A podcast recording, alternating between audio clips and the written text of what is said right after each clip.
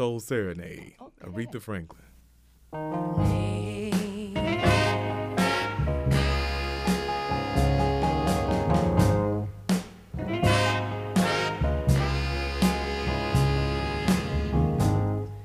I want to be free.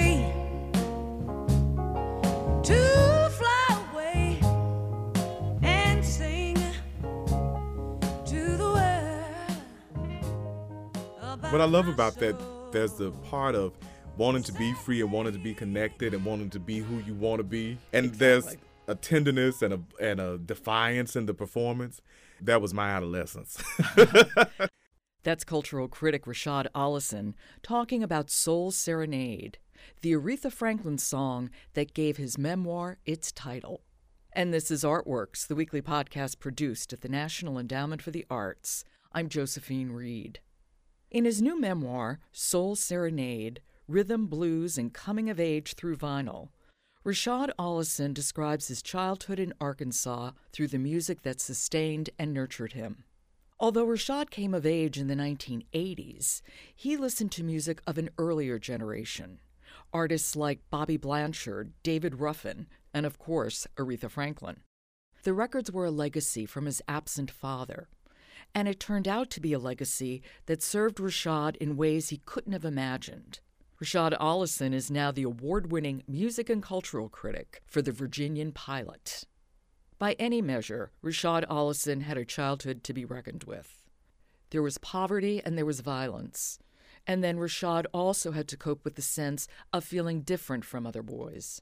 So the decision to revisit his boyhood was not made lightly. The idea for the book had been rolling around in my head for at least 10 years, and I thought that I would appropriate parts of my childhood for a novel. But when I moved to Virginia Beach to take the job at the Virginia Pilot as a culture writer, I hit this depression. I was in this brief but painful relationship that stirred up some abandonment issues, and I was just in a really bad place. So I thought that I would start this three pronged program Operation Reinvent Rashod. So, first one was to hire a therapist, hire a fitness trainer, because I was a size 48 waist, almost 280 pounds. It was time to get that together. And also to challenge myself in a creative way and write differently from what I do as a journalist, which is always explaining and, giving context. This was to show more of the creative writing side of my degree. I was creative writing and journalism major. So, all three were interconnected because I had to be in a good place emotionally and mentally to write this book. I didn't want to filter it through any sentimentality or resentment or anything. I had two things posted nearby as I was writing. One was a post-it that said "Write through love," which for me was to tell the truth, and I also had a picture of me as a seven-year-old kid and write for Dusty, write for the little boy I was. So uh, this book was an emotional catharsis, but it challenged me on so many different levels creatively, spiritually, emotionally. So when it was done, and again, I'm going through a, a weight loss, I'm going through therapy, it felt complete. That, that's a great approach, actually. you know, hit everything. mm, right. And Dusty was what you were called when right. you were a kid. Dustin right. is your middle name. Yes. So mm-hmm. you were Dusty until you right. became Rashod. Right. and to folks at home, I'm still Dusty. Mama, you know, she remembers sometimes, oh, excuse me, Rashod. Well, tell me about your growing up. You grew up in Arkansas. Mm-hmm. Tell me about it. Grew up in central Arkansas in the three cities that sit smack dab in the middle of the state. So my family is from Malvern, then Little Rock and Hot Springs are the biggest cities. And it was a, well, it was a self contained life. My Malvern was interesting in that during the turn of the century, a lot of blacks from Mississippi and Alabama and southern and eastern parts of the state had migrated to Malvern to work in the Acme Brickyard and um, Reynolds Aluminum Plant. So by the time my parents came about, there was a middle class established in Malvern. So it was very much a self contained community there. And even in the 80s, there were still remnants of that. And there was a certain attitude that people had. I didn't grow up with any of the racial self loathing things. People were very proud of who they were. Now, these communities, of course, had a lot of dysfunction in it, and some of that is alluded to in the book. But there was a sense of resilience and pride that um, I remember my relatives and people from Malvern having that I pretty much absorbed.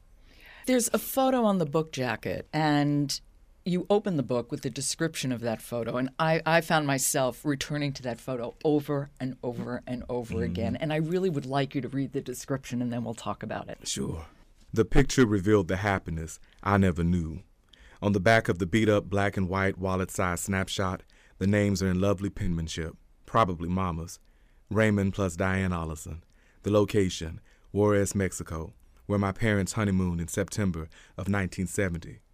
In the picture, they sit in a cafe booth. Daddy's arm wraps around Mama's slim shoulders as he presses his dark, angular face next to hers. He gives the camera a seductive stare.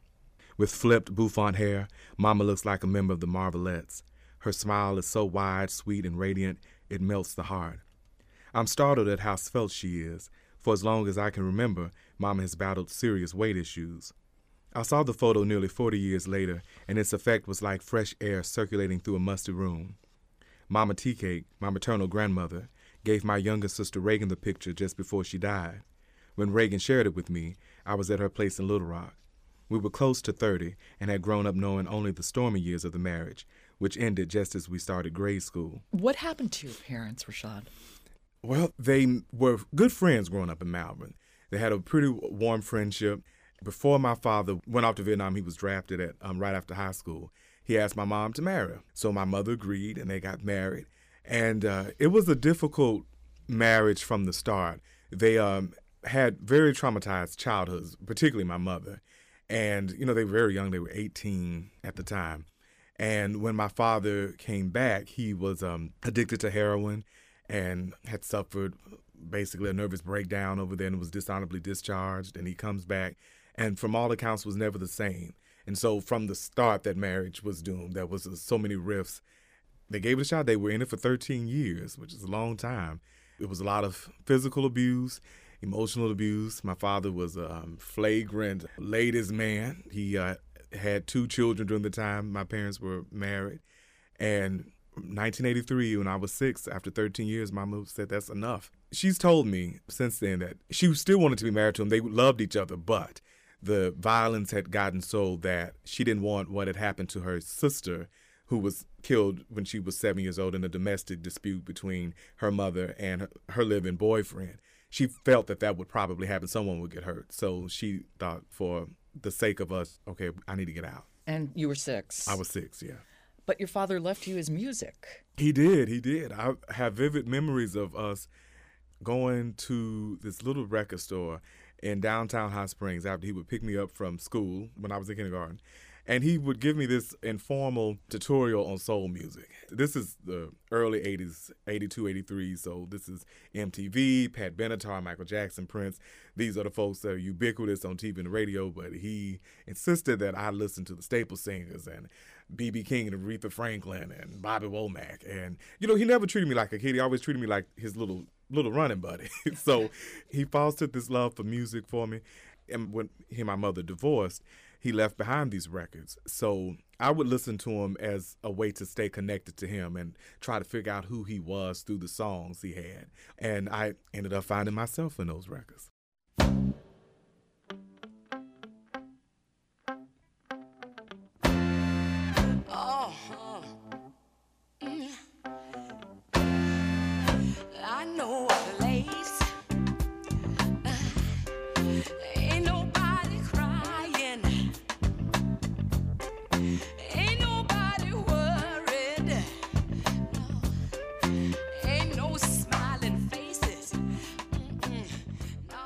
The music seemed to be such a place of refuge for mm. you throughout your childhood. It absolutely was. It was a place of refuge and solace and escapism. Now, I'm a child, so I'm not understanding the lyrics necessarily, but what I could immediately connect to was um, the strength that was conveyed in, in the way these artists sang. And there was something, of course, gritty and something conversational and engaging about it. It reminded me of the conversations I saw in the living room during my parents' card parties or people talking on the porch. There was something about that music that felt very much connected to where I was. And so for me, feeling very lonely and what I guess now we would know as depression, I would listen to this music and just imagine being somewhere else or imagine that these people the artists were singing directly to me in a comforting way that the strength and the vulnerability that they conveyed in the song was somehow directed to me as a kind of a hug in a way, you know, that everything's going to be all right. Because that's one thing about that's beautiful about soul music is the the emotionality that's in it and the communal sharing of it and the sense of that it's transcendent, that it will be okay.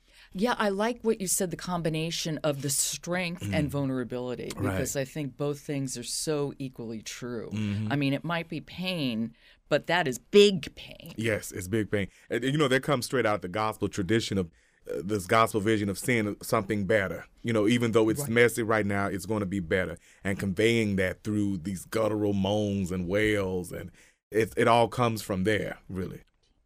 How often would you see your father? It was very erratic, which was um, so taxing for me because I missed him so much. It, it wasn't very regularly. That was, I guess, when I was around maybe 11 or 12, which was around the time we moved to Little Rock from Hot Springs. Uh, he took a job with Reynolds. He transferred to Portland, Oregon. And so he was there for several years, uh, from basically my entire teen life, adolescence. And uh, I didn't see him at all, really, for years until the job at Reynolds pretty much played out. And by that time, I was in high school and just consumed with my academic life and angry with him. And I wouldn't go see him. He was in Malvern. He was staying with his parents, my grandparents. So it was very erratic. And, you know, in the book, I wanted to convey that he wasn't around, but I missed him so much that he, I write him as this ghost figure. And that's exactly where I was going because he is this presence. And the way you describe him, it's so vivid. It took me a moment to realize, oh, he's not there. And, yeah, and, and that was the best way, I guess, uh, you know, sort of a magical realism device. And to me, it, he, he might as well have been a ghost. He haunted every. I wanted to see him. And if you think about it, when you're missing someone, whether they've left you, you know, physically, they're dead or whatever, you miss them so much that you think you see them. Like you're out somewhere and you're like, is that, you know, and that's how I was. I would think I was him. There were moments in my life where I wanted to see him. And I would imagine that maybe he would pop up. Let's talk about your mother. Mm. She was such a hard worker. Oh my mm-hmm. God. It And still is. And even though you had to move a lot when you were a kid because of money issues, she always made sure it was a safe neighborhood, that the schools were good. I've always had deep respect for her, my sisters and I both, for how hard she worked. But it wasn't until I was writing this book where I realized how resourceful she was. You know, this is during Reaganomics, and she's a single black woman, and she has three kids until my older sister leaves the house.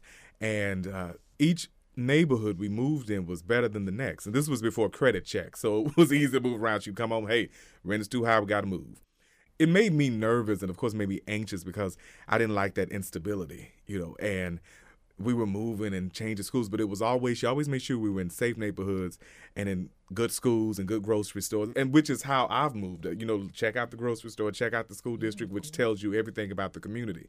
And she knew that. And Mama had also come from a village community, so when we moved to these neighborhoods, she would introduce herself to neighbors and say, "These are my children. Here's my work number. If you see them doing anything, let me know." And each place we moved, there was some little makeshift village there, people watching us, neighbors. Most of these people were women who were also single parents. But I understood now what she was trying to do. I mean, she was basically trying to keep her family safe and also just put herself out there in the community and, and do the best with, with what she had. And she was, in some cases, it was miraculous what she was able to pull off. I love the expression, I'm trying to make a dollar out of 15 cents. here." Yet you also describe her, your mother and your sister, your mm-hmm. sister Duza, and your aunts as well, mm. as putting on their armor. yes, yes. Describe that and, and what that mm. meant. in writing this book, you know, and making sure that I didn't filter it through a sentimental lens, I had to look at them as human beings. My mother, not as mama, but as Diane Ollison, this woman. And they were all very complex women. And a lot of them had been abused or were in abusive relationships. They were a bundle of, of contradictions. They were very liberating in a way and very resilient in a way, but very vulnerable. They pushed patriarchy in a way, you know, and they were also victims of it.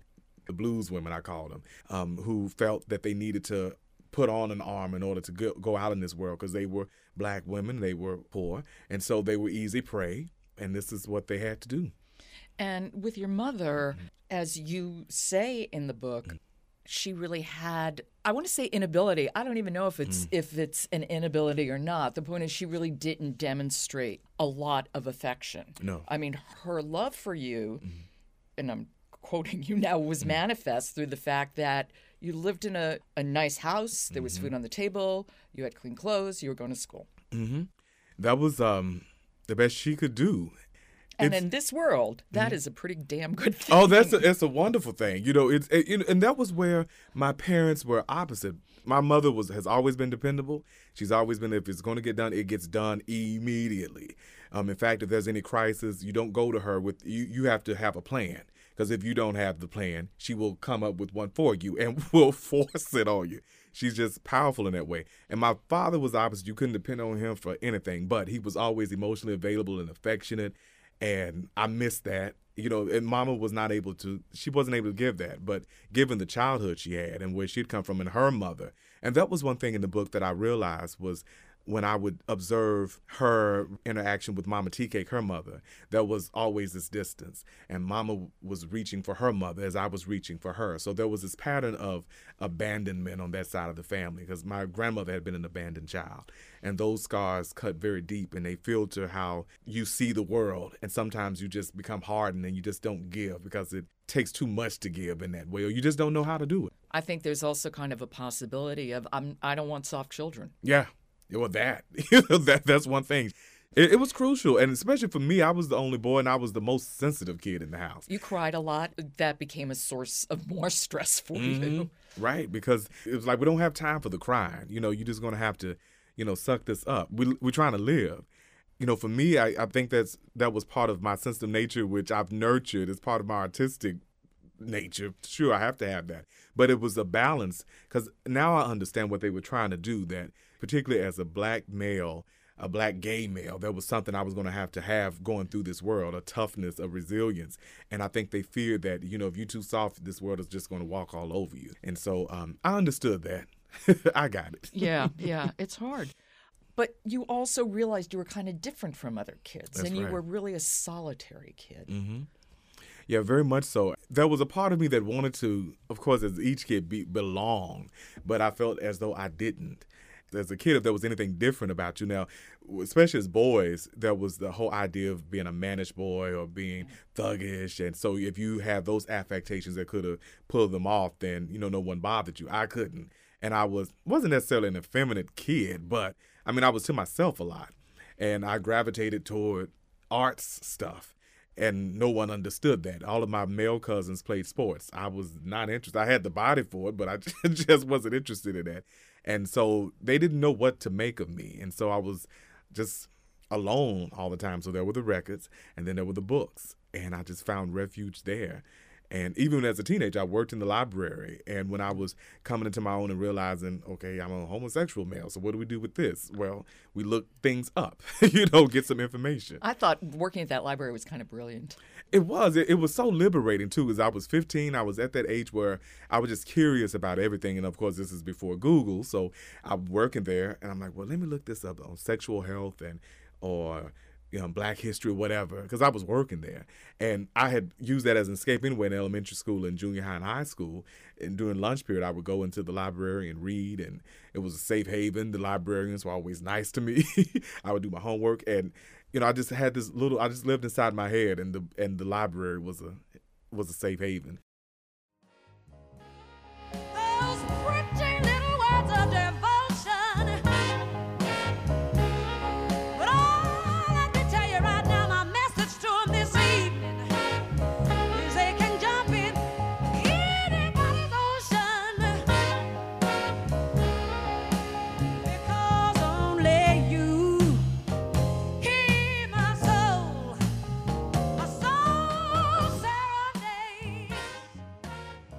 In your memoir, you write that you assessed your mother's mood by which Aretha Franklin song she was listening to.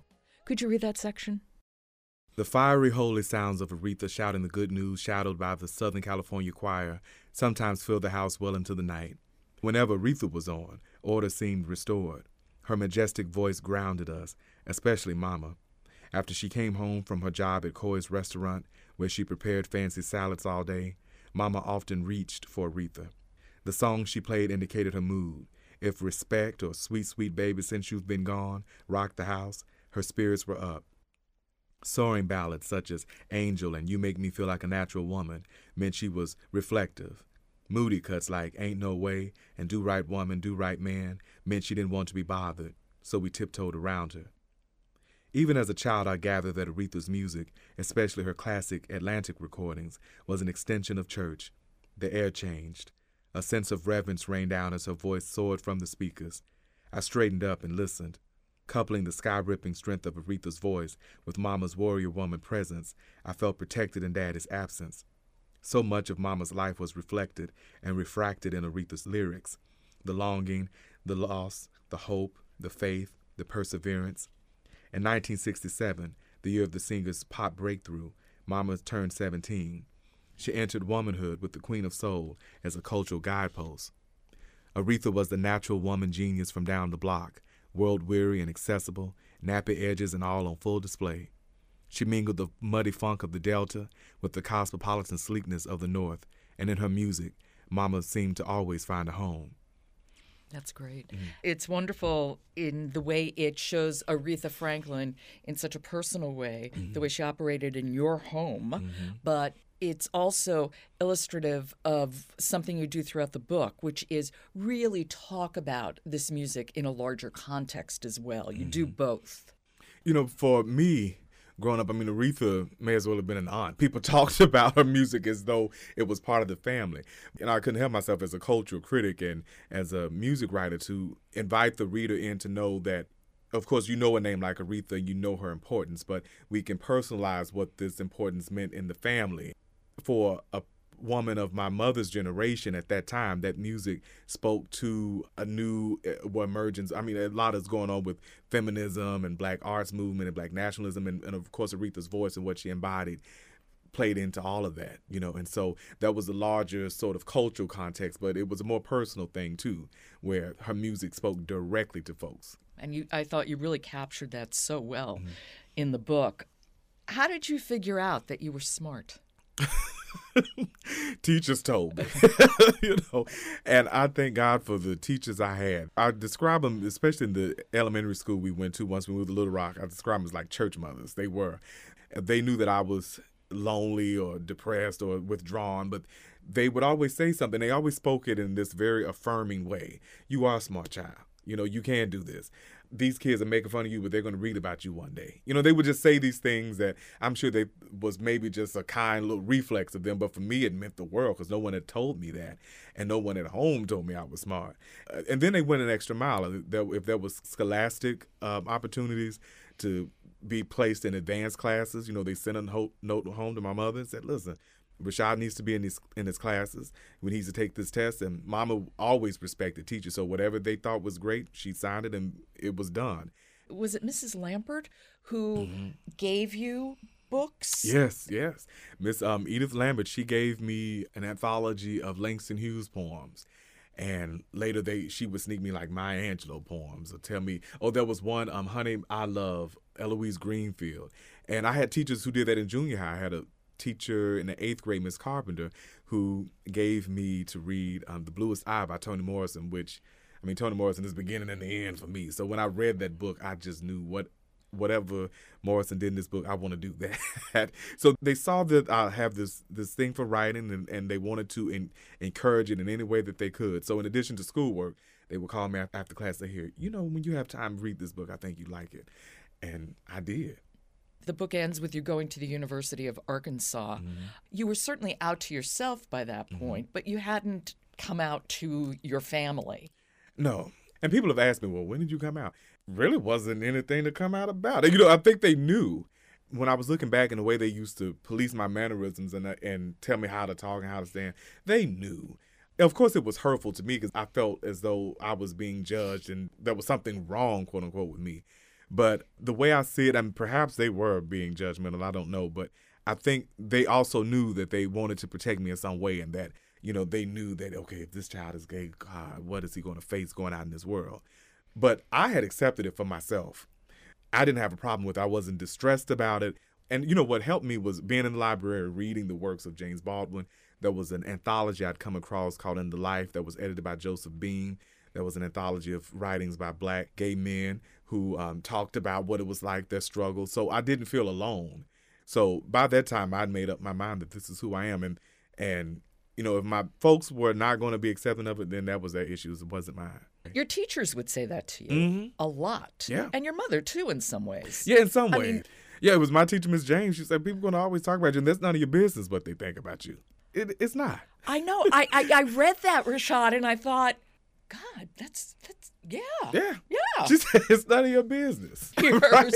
And Baba would say the same thing. She was like, you know, if they talked about Jesus, what makes you think they, they don't talk about you? Folks are always talking. You know, and she would say people are going to accept you or reject you, and you're not in either choice. Do you still play your father's R&B? I do. As I was writing this book, I was listening to a lot of my music digitally, but then I missed the vinyl experience. So one Saturday, I went out and bought a turntable and an expensive stereo system and started collecting all these records. And now almost like 2,000 records. And that's ridiculous. Wow. you know, in the morning, the first thing I do when I put on the coffee is put on the record.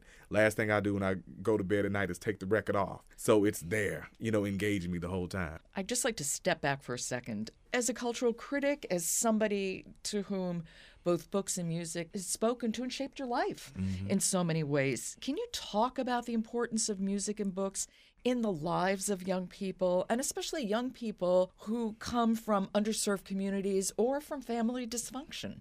you know, literature and the arts, I, I always think of metaphorically as a door. You know, because when you're in underserved communities, everything is shut. You told no, no, no, you can't do this. You're too ugly. You're too this. You're too that. We don't have enough. And in art, there are no boundaries. You can be whomever you want to be. You don't have to leave your house. You can go to Russia and read this book. You can go to Poland and read this book.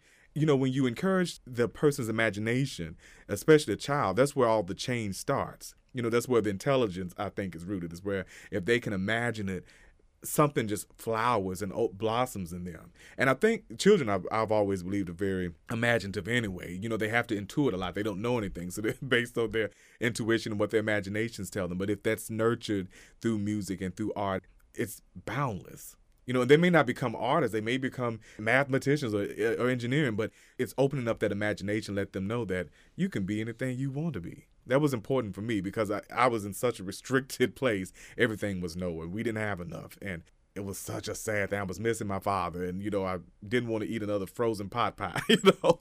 So I could read this book or I could listen to this music and let my imagination soar. And that eventually gave me the courage to just pursue whatever I wanted to pursue. I know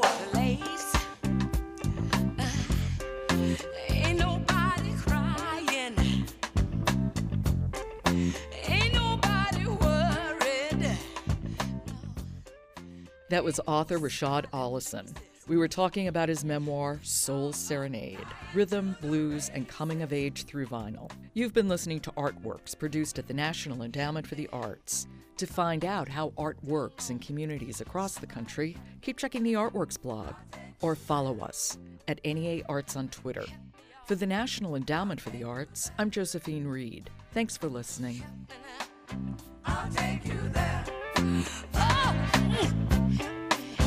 I'll take you there.